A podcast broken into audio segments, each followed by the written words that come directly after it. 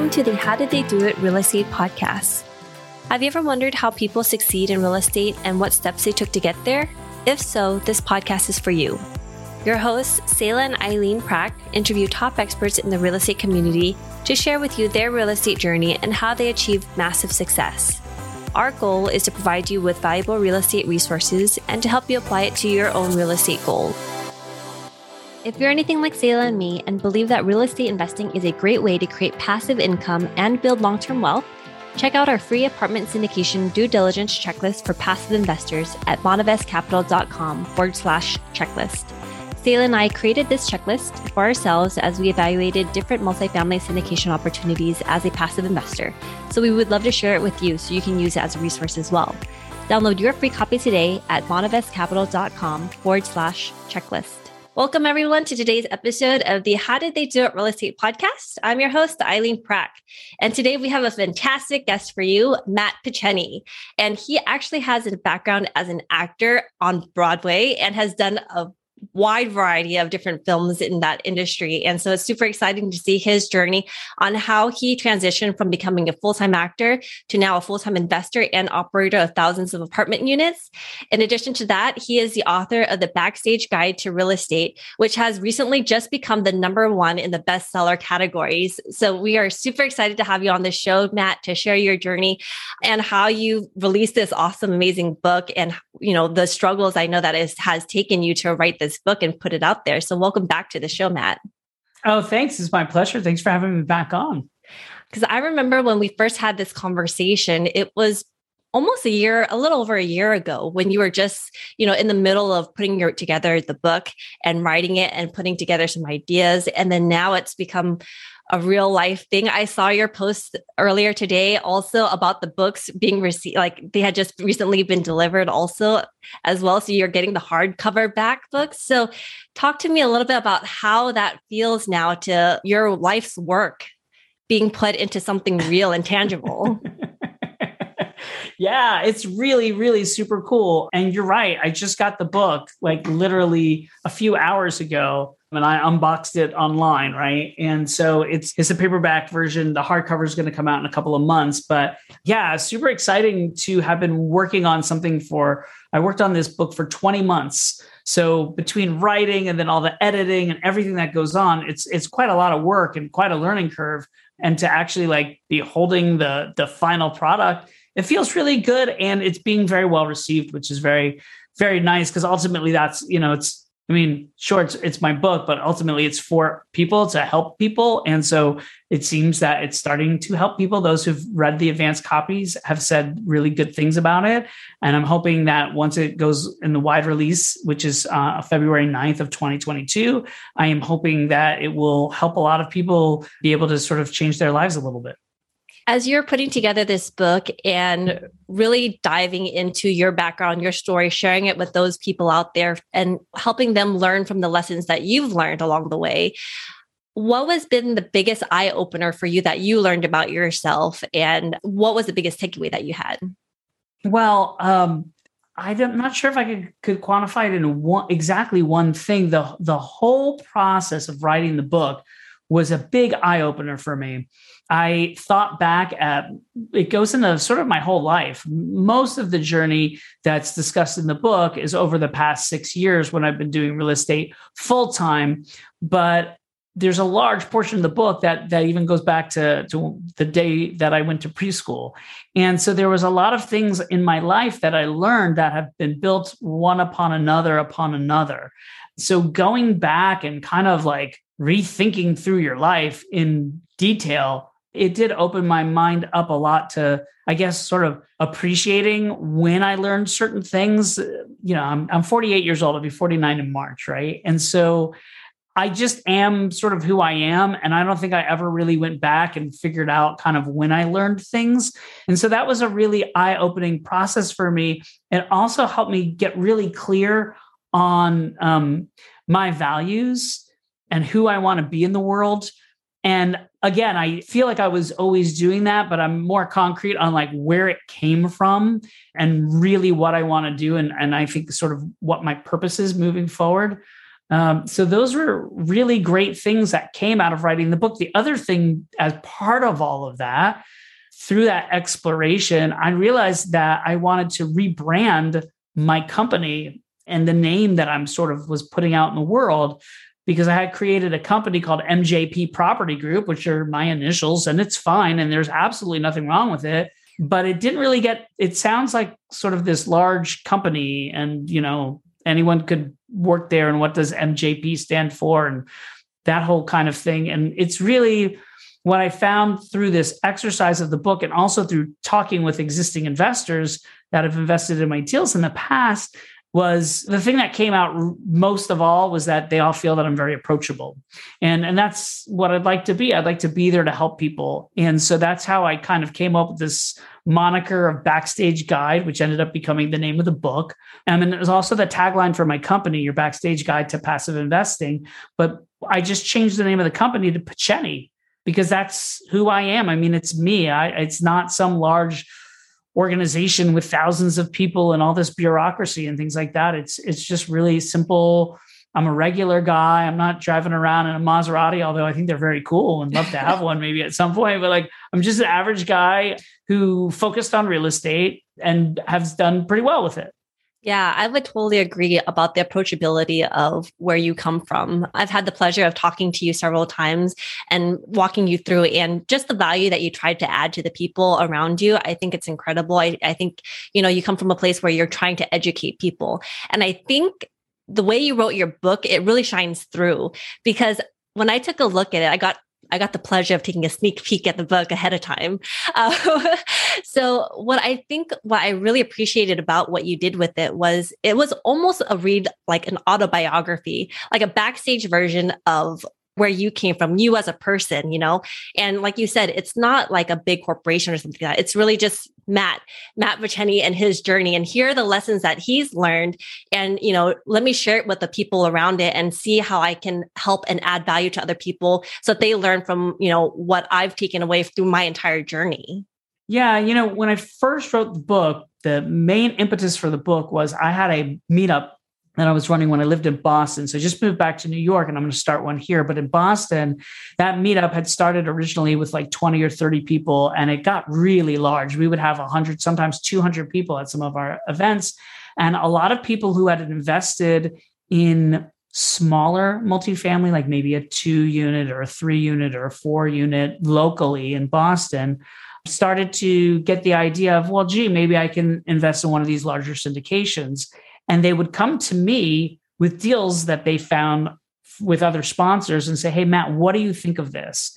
And so I would spend time and go through it with them and point out things, you know, I would never tell them do this deal or don't do the do the deal. I, I never do that, but I might say, well, you know, as a passive investor, and just for those who don't know, two thirds of my portfolio are deals I'm passive in, right? So there's there's a third uh, I have a big portfolio that's over 2000 units that I'm a general partner on, but the other around 6000 units, I just, I don't, I'm a limited partner in it. So these are questions that I would ask a sponsor. And so what happened was a lot of those questions were the same. And there was a lot of people coming to me asking me to review the stuff. And it became like a lot of time. And I decided I wanted to write it all down on paper. So uh, selfishly, I guess that I didn't have to spend so much time with everybody and that I could give everybody something of value, right? Because I want to help people. And so that was the first draft of this book. And it was really boring and really dense and just like, just very, very, very difficult to read. And what I ended up doing was I turned it into the narrative of my life and went into, okay, all of these things that are in here, how can I tell them uh, through a story and make them palatable and entertaining to people? Especially if you're not like a hardcore real estate syndicator, like the, that original draft of the book would have been probably difficult to read and probably a big snoozer too. You probably would have fallen asleep. This way, through having some humor and telling stories and still teaching those concepts, but doing it in a in a more engaging way, hopefully readers will respond well. Yeah, it's basically like it's like a backstage tour to syndications and Matt Picheny's life. And so combining those two, I think it's really powerful, you know, how we can learn, especially through storytelling. Thanks. And so, one of the concepts that you had mentioned also, and I think especially for newer people trying to get into space, whether or not it's passive or active, it's people are rushing into passive investment, the investment world these days, especially when it comes to syndicated deals. And I think that that's a really important concept because when you find out about this, you're very excited. You're really wanting to go all your all. And, you know, it's easy to jump into the first deal that you get your hands on. But can you share with us, you know, why you should actually kind of take a step back and really look at things holistically and not be so in a rush to get into the first deal that you see. Yeah, well, I think that's important with it, with any sort of investment, whether it's the first or you know the hundredth deal. But you're right, that first deal, there's like that excitement and adrenaline but it is important to make sure that you're vetting these deals properly. Like I know, Eileen, you have a bunch of checklists on your website that help investors as they're looking at deals. And, and so does this book. The book has in there, I have a, a whole section in the back called the Backstage Toolbox. And in there, I have questions that you can ask about the three deal components. So the way that I look at deals, I, I see that there's three components. There's the sponsor, there's the market, and then there's the deal itself. So, you know, when you're looking at the sponsor, you want to make sure that you're aligned from a values perspective. From the market, you want to make sure that it's a good market, that it's a growing market. And then from the deal itself, you want to make sure that it's underwritten properly. And the book goes into more detail on how to look at all of those things. But I do think there are a lot of people who are getting involved in this right now. I do think there are some people who maybe are a little looser with their underwriting than than I tend to be, you know. Uh, so I just want to have a book there that again doesn't tell people what to do, don't do this or don't do that, but just kind of says, hey, you know, look at this thing over here, or look behind the curtain over at that thing over there. Make sure you understand where that's coming from. I'll give you a real quick example. I have a group that I've invested with passively. Okay. Some guys that I know, I like them a lot. And I invested in one of their deals and their deal was great. I mean, it did really well. I'm very, very happy. And so they had another deal coming up. And so I went and I underwrote it and I looked at it. And just like in this book, I had all these red flags. I ended up getting on the call with one of the sponsors and he answered every one of my questions and so I invested in the deal. Like, okay, that make everything he answered. And I was like, okay, that makes sense. I understand why you did that. That makes sense. I agree with that. I've, I've had other situations where I've had questions and I've spoken with a sponsor and I didn't feel good with their answers. And so I've chosen not to invest in those. But there are times when you'll you'll see things that kind of look a little weird and need that little bit of explanation around them for you to feel comfortable. We love hosting this show when we started this podcast, we were doing all the editing and post production ourselves. Now, we are very excited to have this particular company as a partner of the show to do all the post production for us because it gives us the freedom to focus on the two things we care about serving you, our listener, at a higher level and growing our own multifamily business. If you are like Selah and me, then you want to add value to others while scaling your business. A podcast is the best way to do both, and we invite you to contact Adam Adams. He can help you launch your podcast, market your show for more listeners, and take all the post production off your plate so you can focus on your business instead of in it. Listeners of this show can get a free consultation with Adam. To schedule your free consultation, find the link in the show notes. Yeah. And so, other than looking at the deals itself and the sponsors um, you know like really trusting your gut at the same time and checking these red flags as you're going through the process because really something in you tells you if there's something going on or there's something wrong that you need to like follow up on or you need to like you said look more behind the red behind the curtain and dig deep a little bit more into it. And you know like you said there might be some reasons why but at the same time if we understand and really get behind the curtains for why these decisions are decisions are being made. It can really help us or save us down the line. Yeah you know your intuition your gut can can be a help. It can also be a hindrance. I, I have a chapter in the book called matt's folly which was this voice in the back of my head while i was building a a house from from scratch in a lake by uh in, up north in connecticut. And so that was a voice of concern and doubt that i had in my head because I had never done it before. And so it was enough for me to listen to it and make sure that I was talking with experts and gathered a team of experts to help me along the way. Had I not done that, I think I would have been in big trouble. But you can also push against that a little bit. You know, it, it, I, there's a fine line there of, you know, your intuition or your gut kind of warning you and also you don't want to get caught in sort of that analysis paralysis thing. You you could you could make yourself scared of every single deal right? And and all deals have risk to them right? It's this is we're talking about investing in real estate and the real estate markets go up and they can go down. And you could lose some money or you could lose all of your money. That is a very real possibility Obviously, when you're looking at these deals, you want to try to mitigate that risk as much as possible, but there is risk involved. So you have to be okay with a certain amount of risk and you just try to reduce that risk as much as possible and realize that there's a reward on the other side, but things could go haywire. So for you as you're as you start to evaluate different deals and you share that with other people as well, what have you decided like because in your book you also talk about certain specific concepts and different metrics to be focused on. So why are those particular metrics and those aspects of the deal why did you choose those to be like the the main focus or the things that you mentioned in the book as well?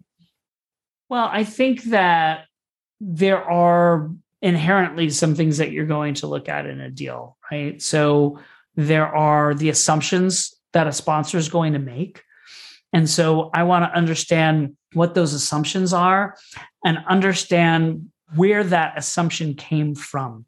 If the assumption came from the sponsor just thinking that that's what should be, that's a cause of concern for me.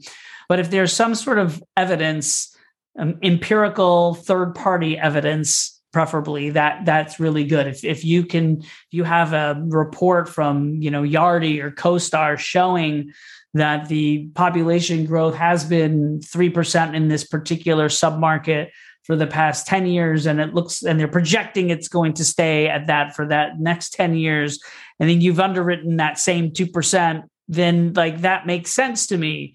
If you're underwriting 5% then i don't understand why and i would want to know the reasons behind that. So that's some of the things that we look at as the assumptions and the other thing we look at is the returns Somebody just reached out to me recently, somebody who who I've I've sort of worked with and kind of mentored a little bit and, and has invested in some of my deals. It was actually earlier today that he reached out to me. And he's looking at a new construction deal that he's thinking about investing in. And I have experience as passive in a, in a new construction. I'd love to do a, a uh, new construction as a general partner. It's something I'm looking at doing in the future but in my experience as a limited partner you know i know that that things don't always go as planned. So this particular property is in the entitlements phase. So it's not really fully approved to be built any certain size or any structure. It's it needs to get the approvals. That can be a risky time to be involved in a deal and the, the deal that I invested in, I invested in a deal that was in entitlements. I knew the architect who was working on the on the deal. I felt very comfortable with it and with him. And the reward was potentially very, very, very high. COVID came along right at the time we got the entitlements, and it was an option on the land, and we had to sell it, and you know, a whole bunch of circumstances. So I ended up doing pretty darn good on the, the deal anyhow, but not not where it was supposed to be. But I I didn't mind the additional risk of that deal because the potential reward, and I thought that it was a reasonable reward, was very high. The particular deal that my friend is looking at right now, he doesn't know the sponsors. He's never dealt with them before. They have no track record at all whatsoever doing any ground up development. And the reward is not any higher than what I would see on a regular syndicated, already existing multifamily deal. So my response was look, if you feel good about the area and the people and the deal itself, you can do it, but realize there's risk. It's going through entitlements. Like you're not even going to get any cash flow or anything for, you know, let's say it takes six months to go through entitlements, which would be very fast. And then they start the ground up con- development. Let's say that takes a year. I mean, it's going to take longer. You're looking at like probably two years before any cash flow. Like, how do you feel about that versus maybe investing in something that's cash flowing day one? So for me, if I was looking at that particular deal just on the face of it, I would prefer to invest in something that was already existing than a new construction deal that could run into problems in the entitlements phase. So earlier you had mentioned that as you're writing, putting together the book, you had put together a first draft of it that you said was maybe a little bit more dry than what the end final end product was turning out to be. So you know, through that entire process, you had already invested so much time into putting that first release going into it. What was it that made you decide to start over and make it more the way it is now? The first draft was really easy. The first draft I wrote in a matter of a couple of weeks. I actually dictated it onto my iPhone while I was pacing in my backyard. I remember, I vividly remember doing this because it would constantly like turn off and I'd have to start it again. And then I went back through and had to import everything into Word and then fix it because it would get certain words wrong. You know, it did its best, but it didn't really take that long. But that's why it was really boring and dry. The process of actually writing, which I'm not really a writer, was grueling and painstaking at first by the end of the book, I got much better, much more comfortable. I think I found sort of my footing or my voice or whatever. The initial drafts, the first few chapters were really tough. I, I, worked with a writing coach actually, who I would write a draft, send it over to her. She would take a look at it, mark it up with questions like, okay, don't really need to know that. You know, comments like in Word document, or tell me more about this, or how did that make you feel? Or, you know, just sort of pulling it out from me and then I guess over time, as I did more and more chapters, I started to realize, okay, that's what I got to tell how I feel here. I want, I need to explain more about this thing. And so, but I needed that. I mean, I haven't really written like writing since I guess college in terms of, you know, writing like a like a chapter of a book. So that was great. And then I've started writing blog posts now since that, since then, using a lot of the topics from the book and the concepts from the book, but expanding upon them in blog format. And I'll be shooting some videos now that will accompany those blogs to just kind of, you know, create more and more, hopefully valuable content for passive investors. So, what was the driving force to completing the book, even though it was very difficult, it was hard to, there might be some days that were much harder than others, but what was the driving factor to, you know, really push you to keep going forward and complete the book? Well, I just wanted to have the book done. I don't, I, you know, I had already written it and I thought it was good and valuable, but I wanted it to impact more people. So I, you know, in working through that, it was about, you know, just wanting to put a really great piece of work out there in, in the world. And you know, it, it even took longer after that because then I had to go through different rounds of editing. And there's like line editing and copy editing, and then there's proofreading, and then there's like the layout. This is video, right? This podcast, this is video podcast. Because like there's all these things that I did in the book that I wanted to make sure like the layout was right. So like I have like these keystone concepts in here and images and you know, glossaries and stuff. So getting this whole layout to look right, you know, the different images at the beginning of each chapter title, all these mm-hmm. kinds of things took a lot of time to get it right. But I really just wanted to put out like something that I was be really proud of and that would be, you know, a real value to people when they get done one of the things i did i went through the whole book and and took every sort of definition of each there's 60 different real estate terms that i define in the book and then made a glossary at the end. And it tells you like what page it's on. So someone can use this as a reference book and go back oh what was that term? Oh there's the term. Go back to that page read again. So hopefully it's a good learning source for people well, I think that it has been, or it, people are definitely finding this to be very, very valuable. It's very difficult to get to be in the number one bestseller, but you've done it in such a short time. And so it's proof of concept that what you did in this space and what you put and your hard work effort into this book really paid off and people are definitely finding value to it. Well, thanks. Yeah, I'm I'm really excited. It's just today became number one bestseller in the real estate category on Amazon, which is like super super exciting. I'm a little humbled by it actually, but it's it's very cool. It's very cool. So Matt, what's next for you after this new release of the book? Is there book number 2, part 2?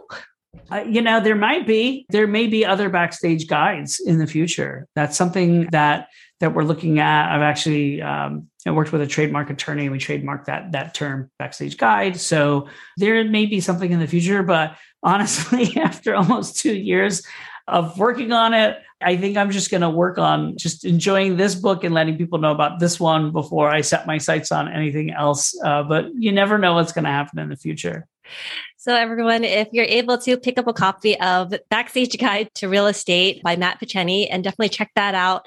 And Matt, if our listeners also wanted to find out more about you, and you know, if they haven't got a chance to pick up the book yet, but wanted to reach out and find out more about you, where's the best place that they can go?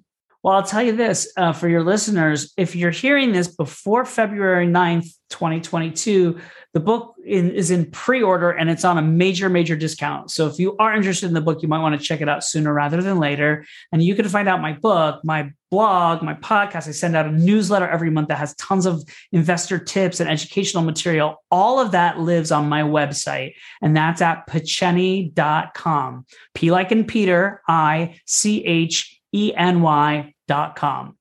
Awesome. Well, thank you so much again for your time, Matt, and congratulations on the success and the release of this book. I think it's going to go really far. And I think a lot of people, well, people are already finding a lot of value with it. So, congratulations, Matt. Thank you. I really appreciate it. And thank you for listening to our podcast today, brought to you by Bonavest Capital.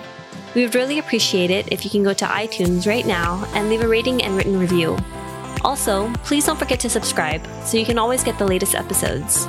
You can also connect with us on Facebook, How Did They Do It Real Estate.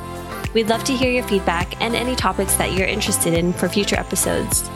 Lastly, to learn more about us, you can go to bonavestcapital.com and fill out the contact us page so you can speak to us directly. Nothing on the show should be considered as specific personal advice. Please consult your legal, tax, and real estate professionals for individualized advice.